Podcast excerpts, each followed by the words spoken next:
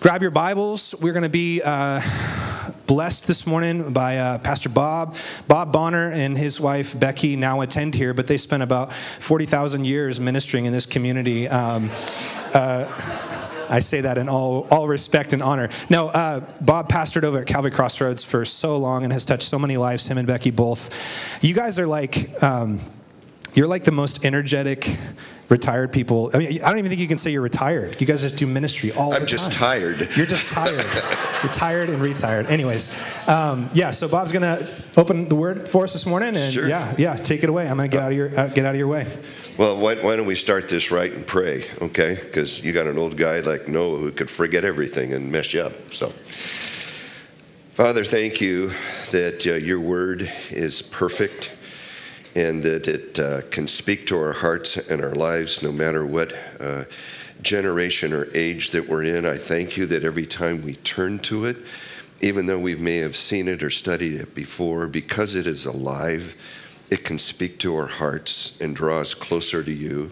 You can show us insights about you and insights about ourselves, and you can show us answers to questions we're wrestling with. And Lord, we're just coming to you this morning asking that you would give us something from you that we can grab a hold of and know that when we leave here, we have been with you, we have heard from you, and that somehow you're using a feeble human being to give us something that you want us to hear. Thank you, Father, that you have so incredibly loved us, and Jesus, that you left heaven to come down and rescue our sorry souls. We love you. In your name we pray. Amen.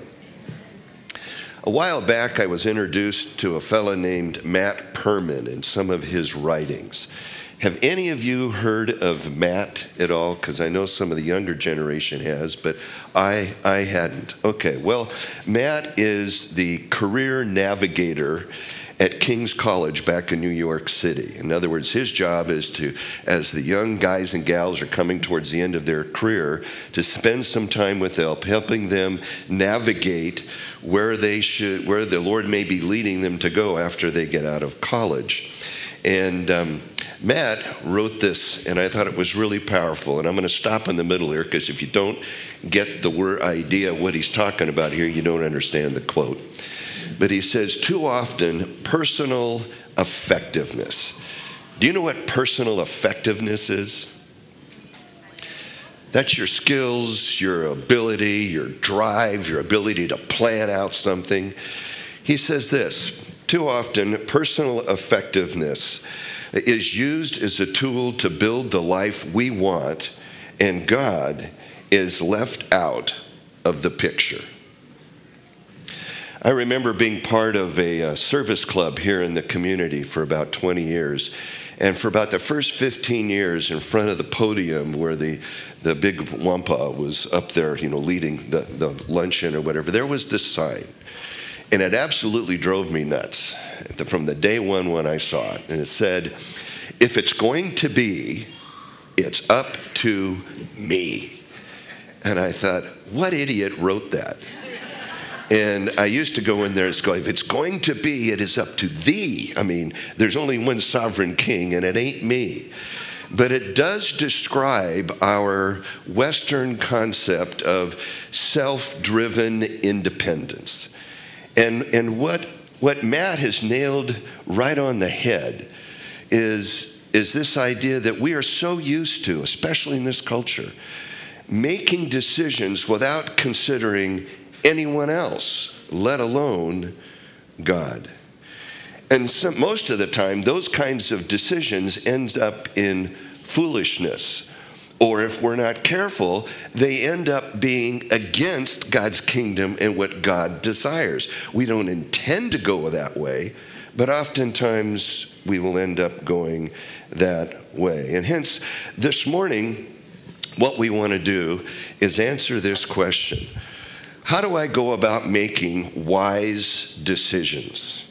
How do I really understand what God's will might be in whether or not I marry this person, or whether or not I make this major move, or whether or not I take this job, or how many children should we have, or what are we going to do with our discretionary vacation weeks this year. So often we just go off and make decisions. Well, we're going to go down and see my mother-in-law. Uh, you know, I'm, and and but somebody else is going, but it's my mother, you know. Yeah, I know it's your mother. I married only one of you, but I got two, you know. And and but we don't sit down. Took you a while. We we sit down and we and we have to say, you know, Lord, where where are you in this whole big decision? Now, I'm going to show you this morning, and if you've got your handouts, you can follow those uh, down. Um, I'm going to show you six ingredients that are really necessary, no matter how old you are, if you are facing some decisions that you're going to be making. The first three are absolutely critical. If you can't remember any of them, hang on to the first three, and we are going to start with those in a second. But before we do, I have to tell you, I am presuming something this morning that I typically, and most pastors should not presume when they're speaking to a wide audience, and especially if there's people looking at this that is streaming. I'm presuming that everybody that's listening to me now already knows that Jesus Christ is their Savior and Lord. And I just need to say that if you're not sure who Jesus is, and you're investigating that. And, and you see these people talking about jesus as if they, they were next door neighbor. And, and you would like to understand more. Please see me after the service see sam see ryan. In fact um, I, i'm just going to spontaneously if, if you are someone here who knows jesus and you think you can answer some questions or show somebody else how they can know Jesus Christ personally as their Savior, would you just raise your hand and hold it up there big, real big and high? Okay, wherever you are, just take a moment. If you don't know who Christ is and you want to know about him, go see one of those people or come see me, and we can sit down and begin the conversation. Whether or not you trust Christ today, which I would love to see you do, or three weeks from now, because you're still working for, through some information, check him out because he made it really clear in John 14, 6. He said, I am the way, the truth, and the life. And in John uh, 10 10, he said, I've come that you might have life and have it more abundantly. He didn't say, I want you to come and exist. I want you to live for the purpose for which you were created. He said, I'm the way, the truth, and the life, and nobody comes to the Father but by me. And until you get to know who He is, you probably don't have a lot of good chances of making numerous wise decisions. Jesus is truly the key, all right? Now, any questions in that? You can talk with someone later. First ingredient that's key to making wise decisions is make sure that you have your priorities straight. And I'm going to direct you at only one priority this morning. Um, who can tell me what is probably the best, well known sermon Jesus ever preached? Sermon on the Mount. It's found in Matthew chapters 5, 6, and 7. At the end of chapter 6, where uh, in the previous part of chapter 6, Jesus has been talking about all those things that concern us and get us anxious and worried, and we trying to figure out what's going to happen in the future. Jesus says this at the very end of chapter 6 But seek first the kingdom of God and his righteousness, and all of these things, all of your basic needs will be met. Now, what I want you to notice those highlighted words in red seek first. In the original language of the New Testament, in Greek, that is what's known as not just a command, but it is a progressive imperative. What does that mean? Best in English, if you were going to translate this, it means, but keep on seeking. This is not something I seek Jesus Christ, trust Him as my Savior, and then I don't continue to seek Him or the kingdom.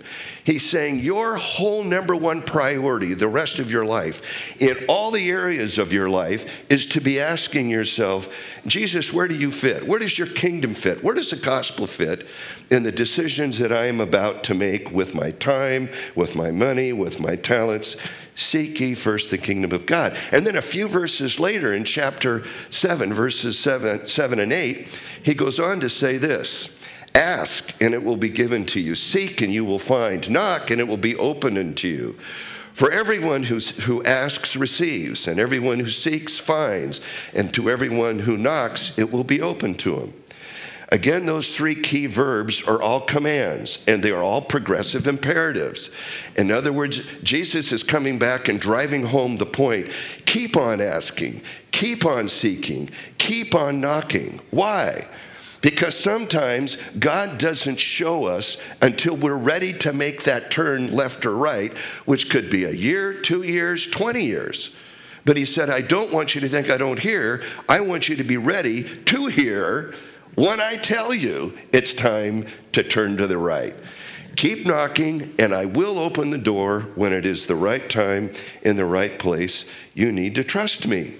And then later in John's gospel, John reminds us that Jesus said this as he was talking to a group of students. Jesus answered them and he said, My teaching is not mine, but his who sent me. And if anyone is willing to do his will, he will know of the teaching, whether it is of God or whether I speak of myself. Now, that verse has got a lot in it, and there's no way in one morning I'm going to be able to unpack that. The only reason I'm referencing it here, Jesus says that if you're seeking my face and you trust me, you will know what it is to do my will. I'm convinced God wants me to know what His will is for my life more than I want to know it. I mean, you ever, ever wondered about, okay, Jesus, if I trust you to be my Savior and I follow you, are you going to call me off to Nepal to be a missionary, living in the dirt and the squalor? You know, I'm, I'm not sure, Lord, I want to know if that's your will for me or not. I mean, sometimes we're afraid and we totally forget. God is the one who put us together, who wired us. Nobody knows better what's going to be good for Bob Bonner than God. And I've had to learn that the hard way. I mean, even stepping away from full time ministry was not vocational ministry. I'm still in the ministry full time, but I'm actually being paid. I'm not being paid to be good anymore. Now I'm just good for nothing. So, but that was really hard. My passion, I have been wired to open up the scriptures and encourage people from the Word of God. And not to be able to do that every Sunday, I'm going, God, are you kidding? But then all of a sudden, He's put me into a field and in an area at a right time in my life that I'm doing things that, okay, really minister to my life and I don't have to run as hard, I think. Um, Sam just said, you know, you're the most unretired person ever running around. He and I were just talking last week, and I mentioned to him I said, You know, if you need me to fill in for something, I'm willing to do that. And the Lord brought me this picture, and then Sam said it. He said, My plate's always, you know, got too much on it. I used to have a big plate. I was telling Joy this. I mean, I, I used to have a big plate, and I would fill that to the edges, and stuff would fall off in my life. And I'd miss appointments or whatever, you know, and people would think I was going brain dead. I said, No, I was not going brain dead. I've always been brain dead. But here's this plate. Well, I've discovered, and Martin, you understand this, our plate shrunk. Our bandwidth is not the same. I used to be able to eat off a plate like that and never get fat. Now I'm eating off a plate like this and I'm getting fat. How come? Because something has happened to my metabolism. The same thing happens to my brain. But I still think I got this big plate. Now I got a small plate that's stacked this high. And I, if I've learned anything in the last six or seven months, it's that I haven't been listening to the voice of God in my life about all the decisions I've been making. I get myself into positions and I'm going, how did I get into this? And this little voice says into my head, Did you bother to ask me? No, I just thought it was a good idea. It, I mean, it was involved in ministry and it was helping people and I was supposed to serve them. How can this be wrong? Because I didn't call you to minister in that situation. Oh, and that's why you're tired. Oh. And that's why you need to make your schedule smaller. How do I do that? That's my big challenge. But I've been trying to learn that all my life. This whole decision making process is an ongoing process. And the longer we walk with Jesus Christ, the more we begin to mature in this area of making decisions. So I just want you to hear loud and clear I'm not perfect at this, okay? I'm doing better. And I'm probably doing better than some of you because I've been working at it longer than you. But I have learned some of the basic decisions on how to figure things out. Now, if you're not willing to do what Jesus says he wants you to do no matter what, don't bother asking him. Don't bother asking him. He's either Lord or he's not. You need to ask him. And furthermore, if you want to know, what the Lord's will is in your life and whether this decision is right. You need to be checking your heart to find out is there any area that I am intentionally involved in in sin and have chosen not even to try to quit? Am I being rebellious in a certain area? Am I regarding wickedness in my heart? Because if you are, the psalmist tells us in Psalm 46 18, if I regard wickedness in my heart, the Lord will not hear. So if I'm doing something wrong over here, and I'm, at, and I'm asking God, Lord, is this a wise place for me to invest my money? Your money, I mean, sorry, Lord. Is this the right place? Bob, until you start doing this thing over here. We're not talking about that over there. And when you get this one right, then I'll answer that. So I've had to constantly, when I'm asking the Lord, Lord, is there something I'm missing that I'm not doing right that we need to correct? Because I need your guidance over here. And I'll go back over here and correct this other thing. I want to do, no matter what, what you want me to do. So here is the key priority when we talk about keeping priorities straight. It, this is the most important question when you start off in this area. Are you willing to do anything God wants you to do, no matter what? If you can't answer yes to that, don't bother looking at the next five, because that's where it begins and ends. The second one may seem uh, obvious to you, um, but I think I've described already it isn't obvious. And that is make sure that we ask the Lord to show us what His will is before we move out in any direction. Um, I've described the plates, and, and did somebody have a question? Repeat the question. Make sure you have asked the Lord to show you His will. Thank you, Daniel. You got it? Okay. By the way, any of you guys have questions? It is not weird for you to go, hey, wait a minute, did you really mean that? I mean, I'm not here to hear my gums flap.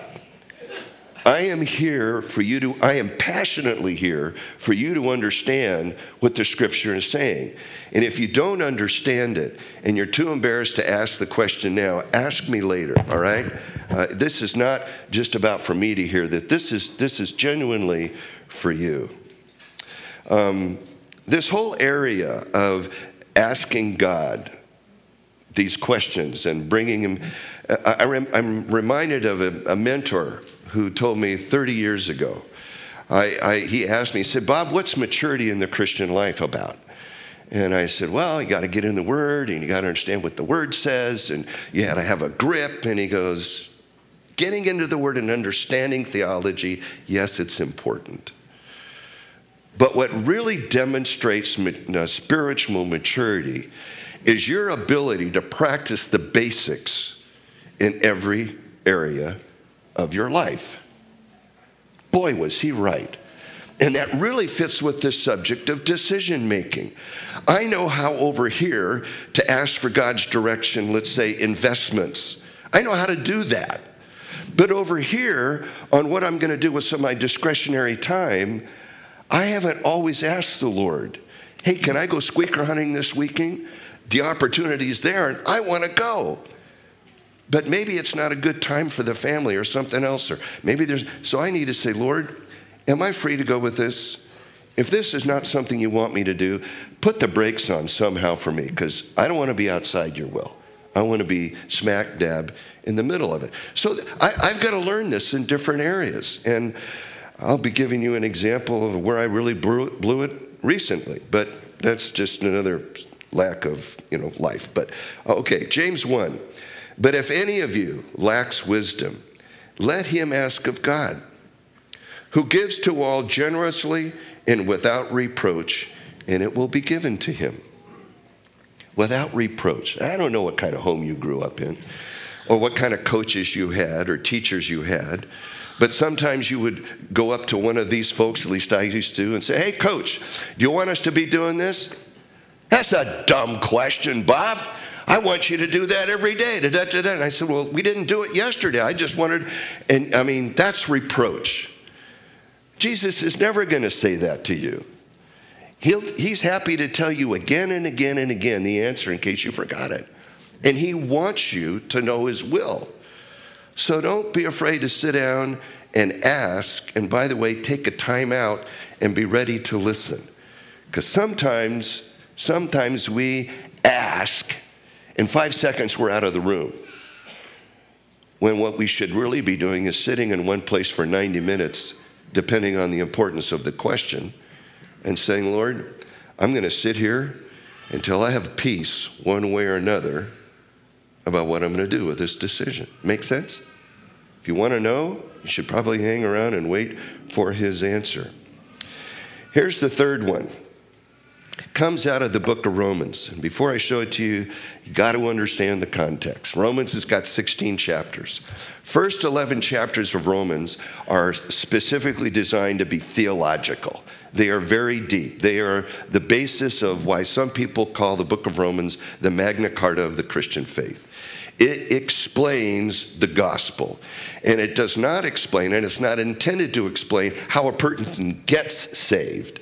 When Paul says, I'm not ashamed of the gospel, for it's the power of God unto salvation to the Jews first and then to the Greeks, he is not discounting it's the way you first get saved.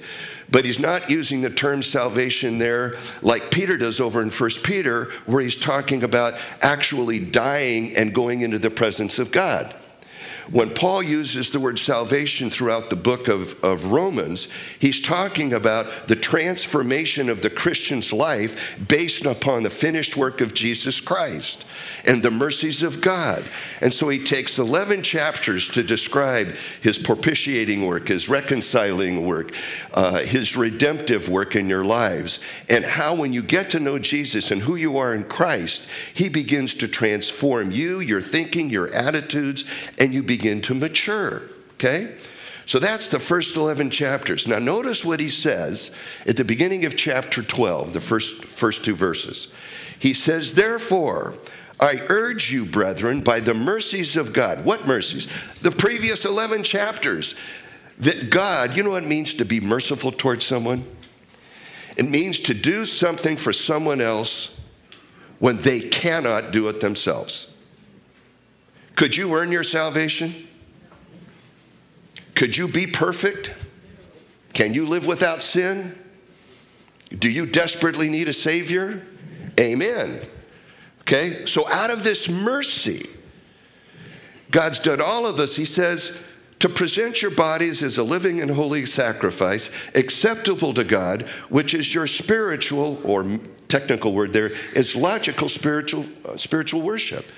He's saying, if you really understand what God's done for you, then give your bodies. And that's a picture of not just your mind or your emotions, but of what's going on with you physically. He says it's your whole self. It belongs to the one who purchased your life. Remember, Jesus paid for all of you according to 1 Corinthians 6. He owns everything. He owns your dreams, your expectations, your plans, and it's why it's really a good idea to check in with the boss before you start making major decisions. Makes sense. Okay? So he says, I want you to do that. And then he goes on and he says, and don't be conformed to this world. Don't be looking like everybody else in the world, but you're, you're supposed to be unique. I don't mean weird, I mean unique, okay?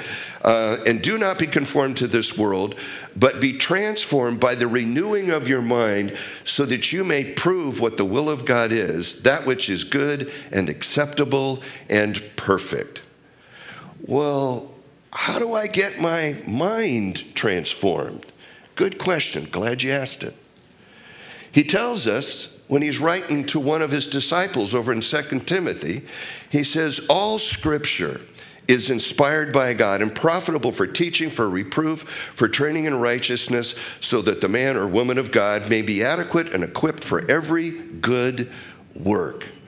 And when he says that the, all scripture is inspired, he's saying that the Bible is alive. It has been given life. Just like God breathed in to Adam and Eve and gave them life, he breathed into this book and it is alive.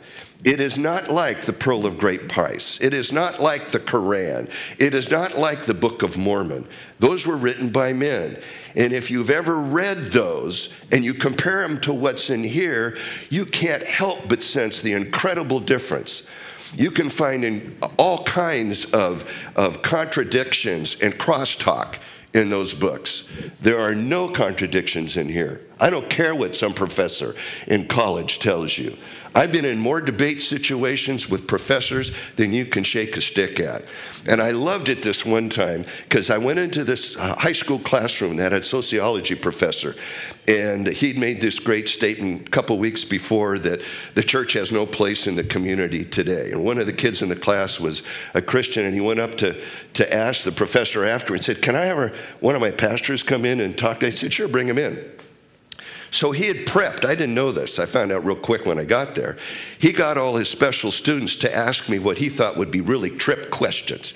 You know, if there's a loving God, why is he sending anybody to hell? How do you know the Bible's the Word of God? All those kind of really fun questions. So um, I, I made the comment that I thought it was the Word of God, and one of the guys raises his hands and says, But what about all the contradictions in the Bible? And I said, Name one. Just like now, silence. So finally, the professor says, I know one.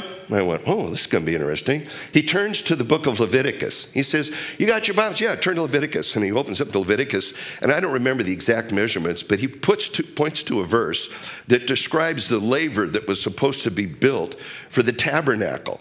And a laver is like a big wash basin made out of brass, and after they get their hands all bloody from doing a sacrifice, supposed to wash their hands off, okay? So he says in for lack of exact knowledge. He said, This thing is 36 inches wide, 36 inches in diameter. And he says, Now look over here. Over here it says it's 30 inches in diameter. I said, Yeah, what's the problem? He says, That's a contradiction. I said, You didn't read the chapters. If you read the chapters, the first one tells you the outer size of the measurement is 36 inches.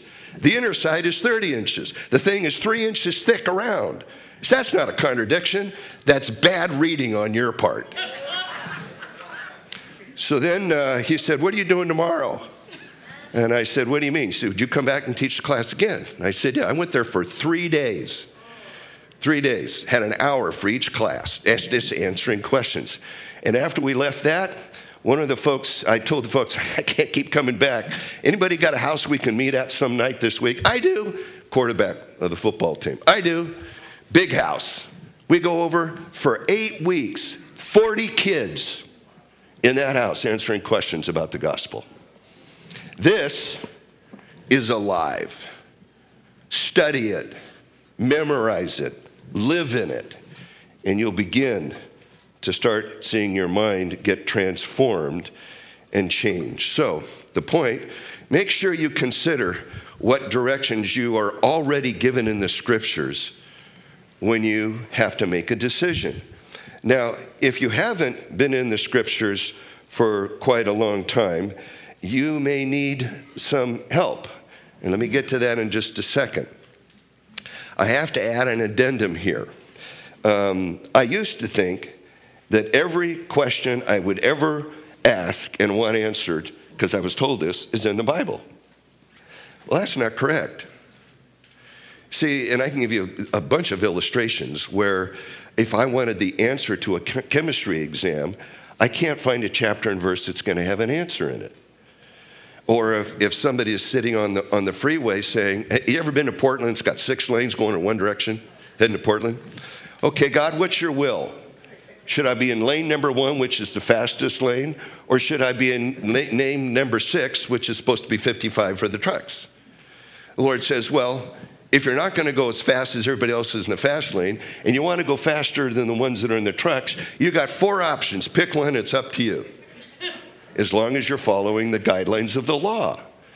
Okay, it's great that you asked him, but there's sometimes he's going to come back and say, It's totally up to you. There are no answers. Now, if you get in lane number one and go, ha, woo, and you start driving 100 miles an hour, you might find that there is another law at work that's called the speed law. And the Lord has said somewhere else, by the way, I want you to obey the laws of your government. You're not supposed to go 100 miles an hour in the first lane. So uh, the point is, there are some questions that are not answered in Scripture. So what do you do when you don't really know Scripture, and what happens when you uh, Scripture some doesn't have some answers, and that's what we're going to look at with these last two points. Uh, I'm, I'm telling you that in the book of Hebrews, we find help here. It says, Remember those who led you, who spoke the word of God to you, and considering the result of their conduct, imitate their faith.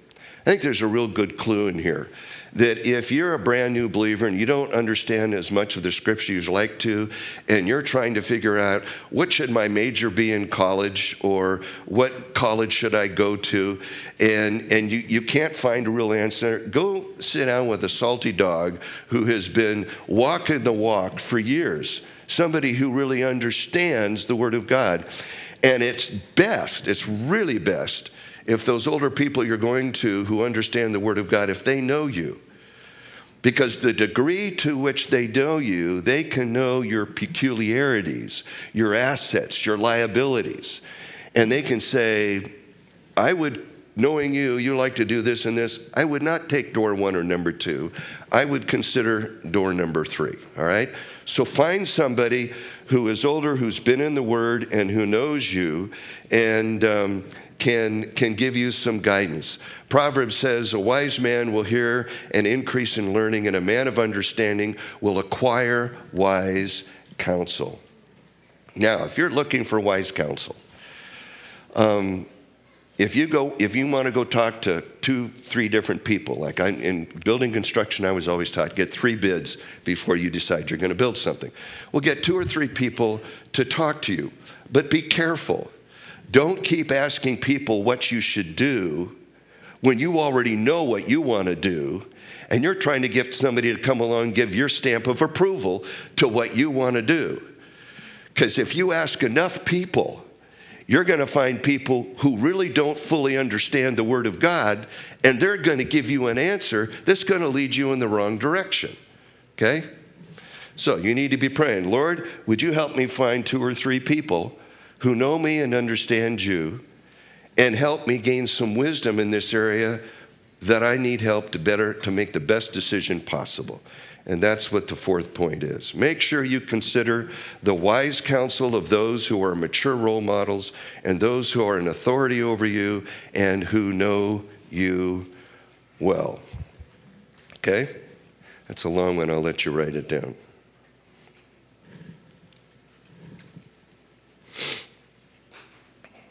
This next ingredient necessary in discerning God's will to your life is really linked to this last one. And, it, and it's really a very practical one. We need to know what our abilities and our limitations are. And often, those who know us well can also see those strengths and those weaknesses in our lives.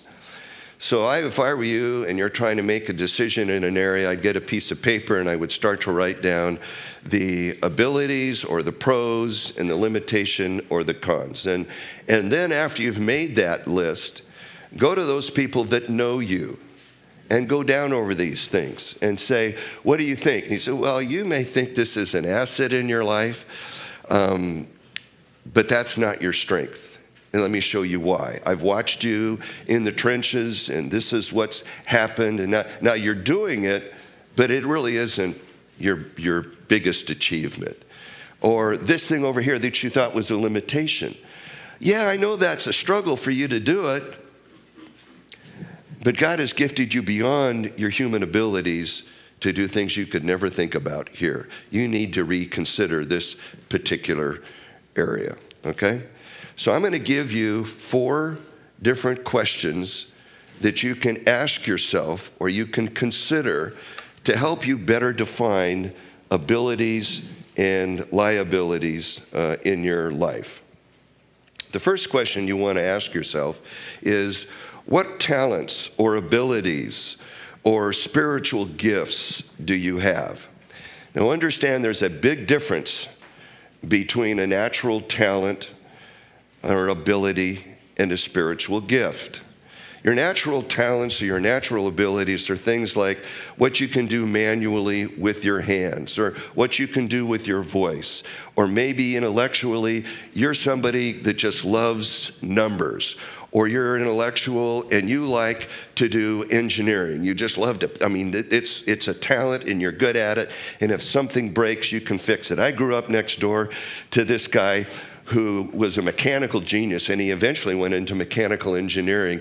And, and, and we used to, I had this mini bike that, that, that I had, and, and uh, we'd break parts, and I'd have to ride a bicycle half an hour to go find some parts for this thing. And he says, We don't have to go buy one, I can make one in the backyard. And I went, What do you I had to have a shim one time. Y'all know what a shim is? It's a long piece of metal, and it's square on four sides to make this flywheel hook up to uh, the drive chain. And I said, Where are you going to make that? And he says, Come on back into my garage. And he goes back and he pulls out his dad's tool chest and he's got a 16 penny nail, big fat nail. And he says, All we're going to do is cut this off the same length and we're going to get this grinder over here. We're going to grind the sides for it and we'll slide it in. And it'll work just as good. You don't have to go down and buy one. I went, No way. He did it. I mean, I'd have never thought of that. We never had to go take an hour trip on a bike ride to buy a 10 cent piece of metal. He just made it. And, and he was geared that way, not me. And don't ask me to save your technology. Don't, don't even get me near it, okay? My grandson, yeah, but not, not me. So those are kind of natural abilities. Some people are natural teachers. I've got a close friend that loves Jesus Christ, loves God's word, and he loves math. And he loves teaching kids. He did it all the time through grade school and middle school with kids. And so when we and when he retired, he made it known to families and parents that if your kids are struggling, you know, with math all the way up into physics, he said, send them to me. I would love to spend time with them and he would he would just get a joy. He'd tell him, you know, numbers are like a game, and you're going to be playing a game, and your object is to win the game. But here are some of the rules you got to follow to win the game. And and they would some of these people would be competitive jocks, but they didn't know math. And but then they figured out how the game was, and pretty soon they were passing geometry because he loved to teach. But if you take the same guy, I would have him in, a, in an adult Bible class, and he was a joy to have because he'd pop up with all this information he'd discovered from reading the scriptures, and questions would start flying around the room. And it was an exciting time. I loved to have him in there. But there was one time somebody asked him to come teach a class. And so he got up there and he taught this class, and boy, in three minutes, everybody's asleep. Well, he's a great teacher, but he's not anointed to teach the Word of God. That is a supernatural gift. And you don't necessarily really know what your gifts are until you get out there, people start watching it, and there's a few other things that I'll give you some, some points on here. But um, these three things talents, abilities, spiritual gifts you need to learn about what you have. And if you're a believer, before you came, became a believer, you didn't have any spiritual gifts. The Holy Spirit wasn't living inside you. But when you trusted Jesus Christ to be your Savior, His Spirit invaded your life. And according to 1 Corinthians 12, you had spiritual gift package. Your gift package is different than my gift package. Yours is designed for you in your unique environment and arena of influence, and you're not to copy my life. You're to go figure out what your gifts are, wrap your lives around them, and go use them. Whether they're full time in ministry, or you're full time in business, or you're full time an evangelist in a neighborhood with the kids in, in your family. Okay, you need to understand what your spiritual gift package is. And if you want to talk to Ryan and Sam I, or me later, there are, there are exams on the internet. Now, you got to be careful because there's really squirrely exams in this area.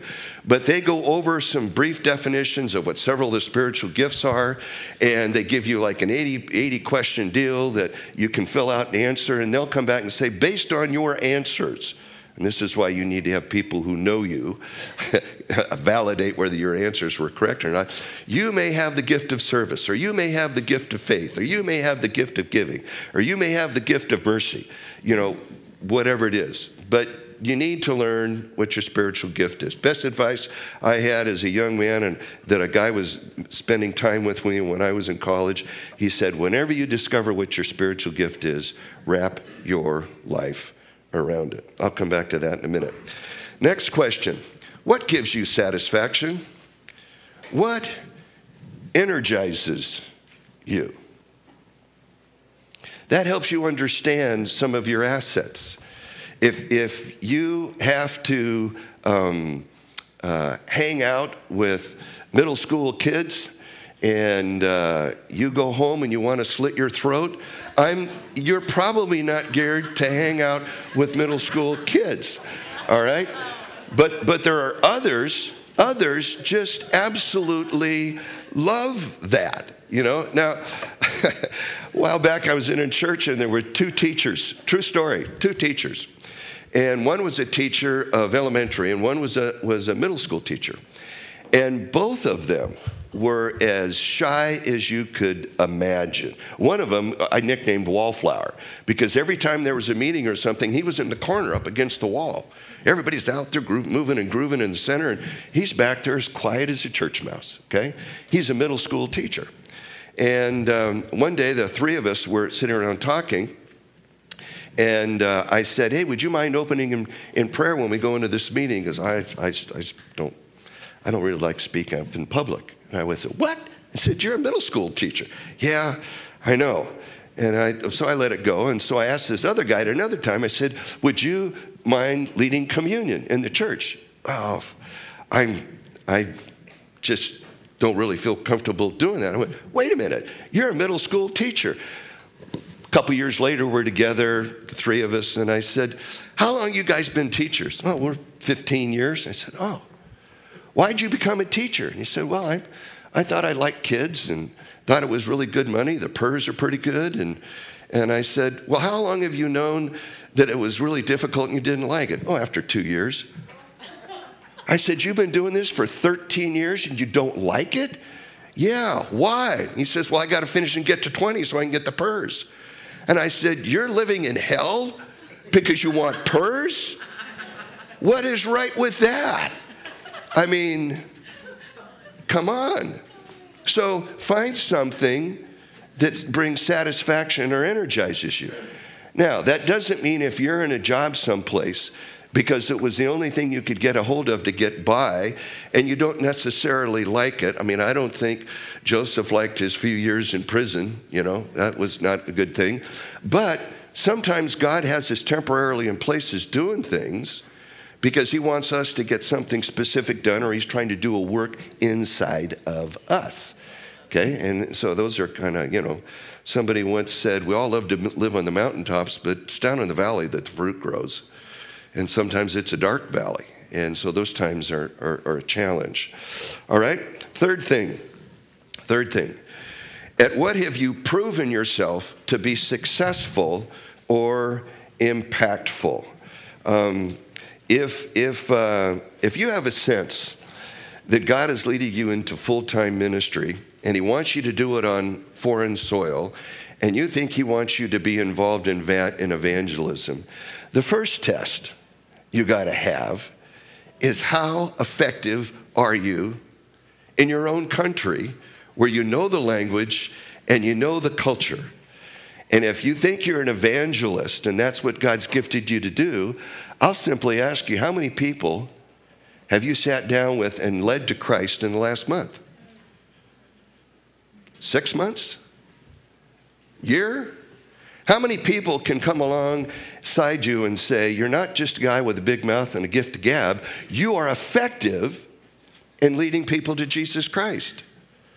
You know, make sure you can do it here before you try to transport yourself over to a culture you don't know and the language you don't speak.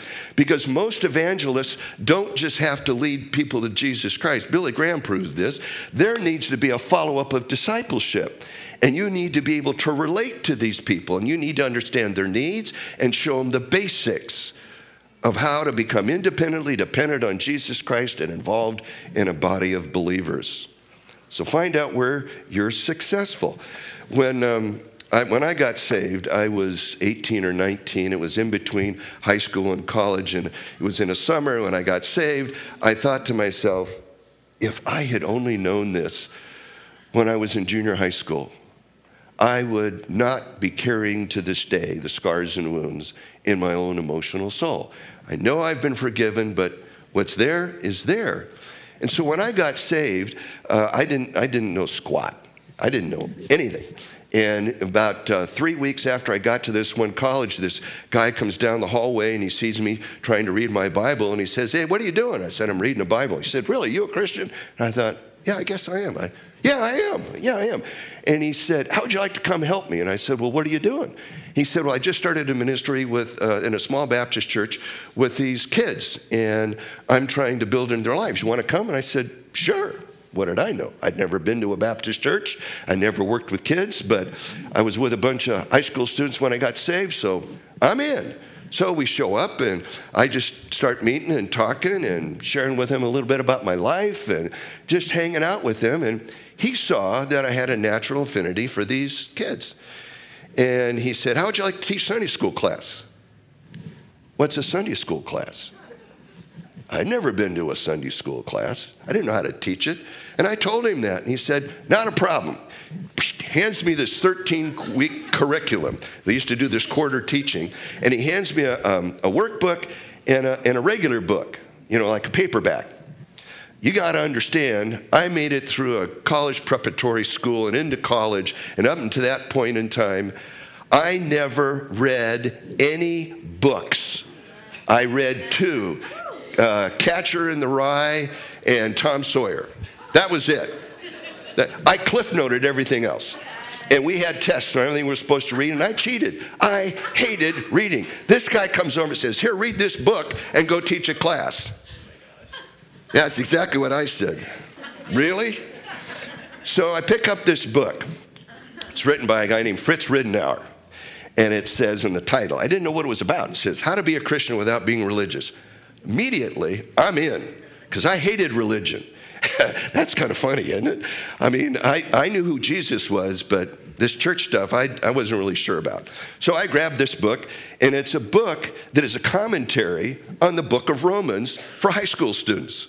In other words, they dumb down the heavy stuff and they give him the basics. And so, which was perfect for me because I didn't know diddly. So I'm reading this thing and I'm trying to get a couple of weeks ahead of the class. And these kids would come in and they'd ask me questions. And I knew the answer. They thought I was the smartest guy in the world. I was just two weeks ahead of them. And, and I was wrestling with things in my own life. And this guy who was discipling me, I'm asking all these hard questions, not expecting the kids to answer them. They had nothing to do with the lesson. And he's answering them, going to the scriptures, showing me the answers. I'm writing ink all over the place, memorizing that page. And the kid answers, go to page three, you know, and, and there we are. So I didn't know what I was doing. And I didn't know. And, and, after I was finished, I mean, it was, it was, it was labor. I, I finished. Boy, I, I don't know how that went, you know. And, and but I, I, I finished out the tour of 13 weeks, and I thought, you know, well, that was good. Maybe we'll move on to something else. Until a parent came to me. Yeah, and uh, he said, hey, I want to talk to you about your Sunday school class. And I said, okay. He said, my kid hated church until he went to your Sunday school class. And then after that, he said, Mom, you need to get up early and take me to Sunday school class. I don't want to miss class. And she said, A month ago, he was not the kid he is today because of your Sunday school class. So I told this guy that was mentoring me, I said, Hey, this was kind of weird, came out of nowhere. And he said, Bob, I've known this for weeks. I've watched you with your college buddies. God has spiritually gifted you with not just talking about spiritual things, but opening up the Word and encouraging them and enabling them to fall in love with Jesus and put things practically into their life. Wrap your life around that gift. Okay? So that's kind of, you know, um, I could give you a bunch more examples. Let me, let me tell you this one over here. Um, sorry. Could unpack this verse. It's a big verse, Ephesians 2:10. For we are his workmanship, created in Christ Jesus for good works, which God prepared beforehand so that we would walk in them. Now, you're really going to understand the verse, you've got to understand all of chapter one and everything that's coming up to the first nine verses in chapter two. Basically, he's saying, before you were ever a twinkle in your mother and father's eyes, God knew who you were. He created you, He wired you, He put you together, and He prepared you as someone who would follow Him to accomplish a work. You are a unique person in action. So, therefore, if He's gifted you in several different things, be careful. Don't just fall into a mold because everybody else who has something that you do or a talent, that's where they all end up. So, in other words, the next question is how could God otherwise use your abilities or monies or skills or whatever? Um, we don't have time for six different illustrations, but I'm going to give you just one of a guy who, when he grew up, his father put a cello in between his legs and had him start to play when he's about five years old. He fell in love with playing the cello.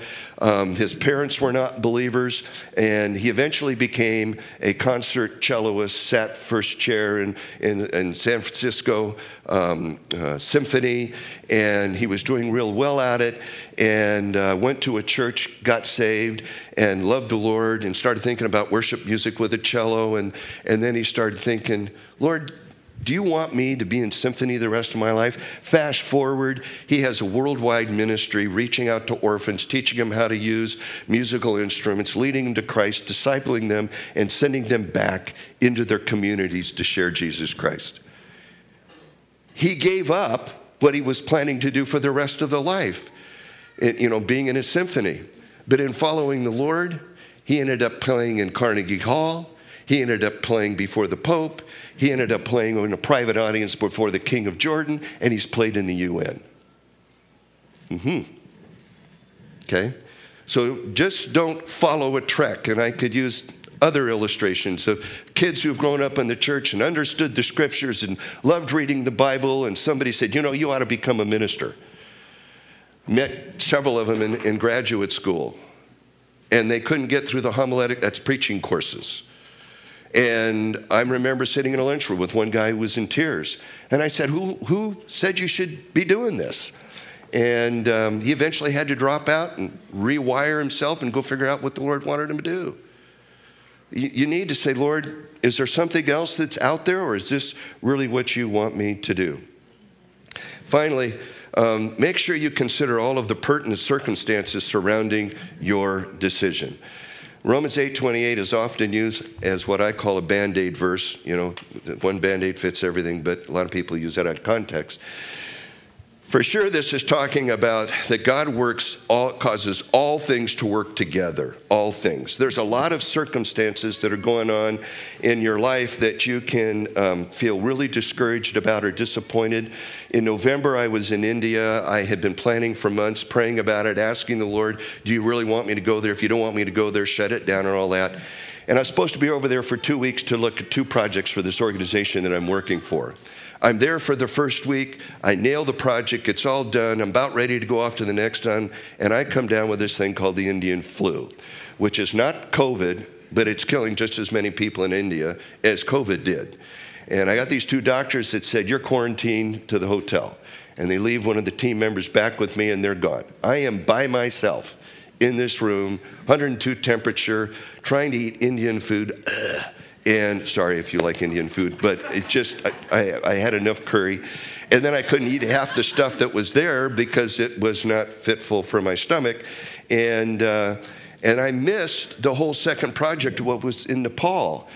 And I was so physically and emotionally worn out. I, am not embarrassed to tell you, I sat there and started crying. I said, God, what's going on? I wanted to go to Nepal. And I, know, I got this, what a weak person I am. And da da da. Finally, the Lord said, If I wanted you to go to Nepal, you would have gone to Nepal. I know you made plans. I got you here to India to get done what you needed to get done in India. Now go home, and if I want you to go to Nepal, I'll make an opportunity for you to go back to Nepal. Yeah, but what about all the waste of the money? Whose money is it? Okay. And so when I began to understand the principle of how would you know if God said no? Are you really listening for a no? Um, I had to listen, and I was grateful for his sovereignty. Okay, I'm going to stop there. Uh, we're on overload. Um, I'm going over. Where's Ryan? Are you going to come up with a song?